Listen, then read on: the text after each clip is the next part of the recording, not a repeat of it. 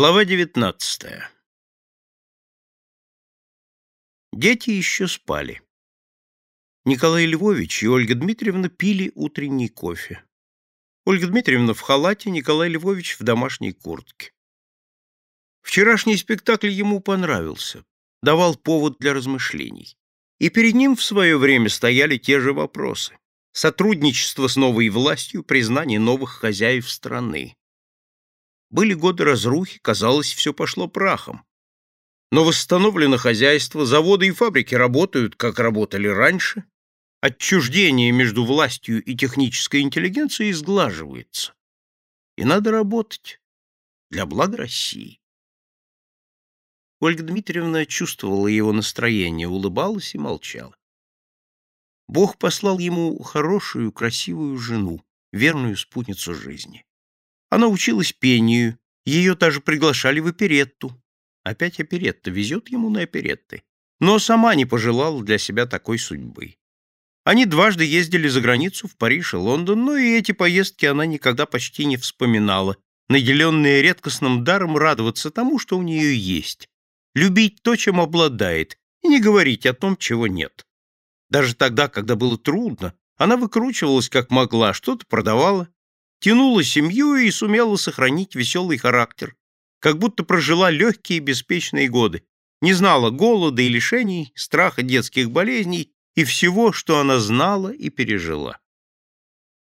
«Налить еще кофе?» — спросила она шепотом, чтобы не разбудить Андрюшу, спавшего на диване.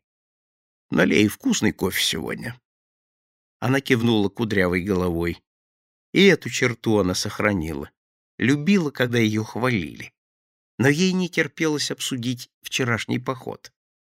«Ну, как он тебе?» «Обходительный чересчур», — ответил Николай Львович. «Но без лакейства. И еще, чересчур собран, чересчур начеку. Мне кажется, что Люда не слишком им очарована». «Да, мне это тоже показалось. Мне кажется, он просто ей не интересен, так же, как тебе и мне. Но он ей почему-то нужен. Хочет иметь при себе постоянного поклонника? Это льстит ее детскому самолюбию? Непонятно. Желание кружить голову? На нее это не похоже. Она и не кокетничает вовсе. С мальчишками из ее класса, если ты помнишь, она кокетничала гораздо смелее. Выйти замуж за него? Нет, она не собирается выходить за него замуж. Перед тем, как он пришел к нам, я спросила ее, зачем он тебе? Она напустила таинственность и сказала, значит, нужен. Но вид был чересчур таинственный, и ничего за этим, я думаю, нет. Тогда остается понять, зачем это нужно ему. Ну вот, это типично мужская постановка вопроса. Посмотри на Люду, я думаю, что этот Валентин Валентинович не последнее разбитое сердце. Что-то не похоже на разбитое сердце. Похоже, похоже, сказала Ольга Дмитриевна безапелляционно. Возможно, поэтому он и был так ненатурален, от смущения. А в общем, я думаю, все скоро пройдет. И чем быстрее, тем лучше, добавил Николай Львович. Ей в этом году поступать в вуз, и не надо забывать, какой конкурс, ей придется все лето готовиться. Тут, я думаю, не до молодых людей. Конечно, как только кончится школа, уедем на дачу, и пусть сидит и занимается до самых экзаменов. Кстати, надо бы нам с тобой съездить на дачу, помочь маме. Дачей пользуемся, а все на маме. И дом, и сад. У тещи была дача на Клязьме по Ярославской дороге. Теща жила там круглый год, они выезжали летом. Не знаю, сумею ли я выбраться. Поезжай с Людой. Весеннее солнце, загар вам будет к лицу. Мне хотелось с тобой, тебе тоже загар идет, пошутила Ольга Дмитриевна. Николай Львович пересел к письменному столу, закурил, решил посмотреть документы, отданные ему вчера Красавцевым, поискал глазами портфель. Портфеля на столе не было. Наклонился, посмотрел, нет ли портфеля возле стола. Там его тоже не оказалось. Ольга Дмитриевна кончила пить кофе, ушла в спальню, присела к трильяжу, начала причесываться. — Оля, ты не видела моего портфеля? — Портфеля? Сегодня не видела. Николай Львович вышел в переднюю, зажег свет, посмотрел под вешалкой. Портфеля не было. Он вернулся в столовую, еще раз посмотрел вокруг письменного стола, осмотрел диван за диваном. Портфеля не было. Он прошел в спальню, посмотрел и там. «Что ты ищешь?» — по-прежнему шепотом спросила Ольга Дмитриевна. «Все тот же портфель. Куда я мог его засунуть?» «Может быть, ты оставил его на работе?» «Ты сама вчера перед театром переставила его на стол».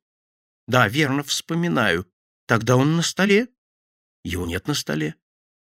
«Почему ты так обеспокоен? Там что-нибудь важное?» «Служебные бумаги». «Но он никуда не мог деваться. Давай искать вместе. Я все обыскал». «Ну, хорошо, ты садись, я сама буду искать. Я найду, что мне за это будет. Оставайся здесь». Ольга Дмитриевна вышла из спальни, скоро вернулась. «Нигде нет». «Я разбужу Андрея». «Разбуди», — попросил Николай Львович. «Господи, значит, это так важно?» — воскликнула она и подошла к дивану, тихонько позвала сына. «Андрюша, проснись. Проснись, малыш. Проснись и вспомни, что было. Ты выходил во двор?» Андрей поднялся, протирая глаза кулаками, уселся на диване. «Андрюша, когда мы уехали в театр, ты выходил во двор?» Андрей протирал глаза. «Ты выходил во двор?» «Какой двор?» — недовольным заспанным голосом переспросил Андрей. «Ну, проснись, мальчик, вспомни, скажи, ты выходил во двор?» «Никуда я не выходил». «Это правда?» «Правда». «Да, я знаю, ты всегда говоришь правду», — сказала Ольга Дмитриевна. «А к тебе кто-нибудь приходил?» — спросил Николай Львович. «Нет». «Товарищ какой-нибудь?» «Нет». Николай Львович показал на стол. «Вот здесь стоял мой портфель. Где он?» «Кто?» «Портфель». «А я откуда знаю?» «Андрюша, понимаешь, это очень важно для папы», — сказала Ольга Дмитриевна.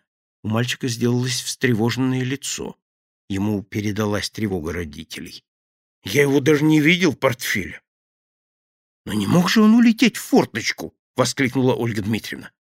Николай Львович открыл окно и свесился через подоконник. Пожарная лестница проходила между окнами спальни и столовой, однако перелезть с нее было невозможно. Прут, крепящий лестницу, проходил много выше окна.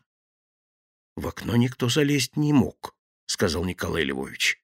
«Если даже смог, зачем понадобился портфель со служебными бумагами?» «Но сам портфель очень хороший, кожаный, с серебряной монограммой», — возразила Ольга Дмитриевна. «Позвони в милицию». Николай Львович подумал, потом сказал. «Спи, сынок, портфель найдется. Пойдем, Оля, не будем ему мешать». Они вернулись в спальню. Николай Львович прикрыл дверь. «Надо немедленно позвонить в милицию», — настойчиво повторила Ольга Дмитриевна. «А кого обвинять?» «Никого, кроме Андрея, не было дома», — возразил Николай Львович. «И в сущности это уж не так страшно. Бумаги не слишком важные, старые акты на брак. А затевать все из-за портфеля, из-за монограммы не стоит». Ольга Дмитриевна пристально смотрела на мужа. Она всегда безошибочно угадывала, когда он говорит неправду, говорит единственно, чтобы успокоить ее.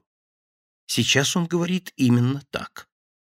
Николай Львович молча прошелся по спальне, постоял у окна, подумал, потом сказал: «Пожалуй, я съезжу с тобой на дачу.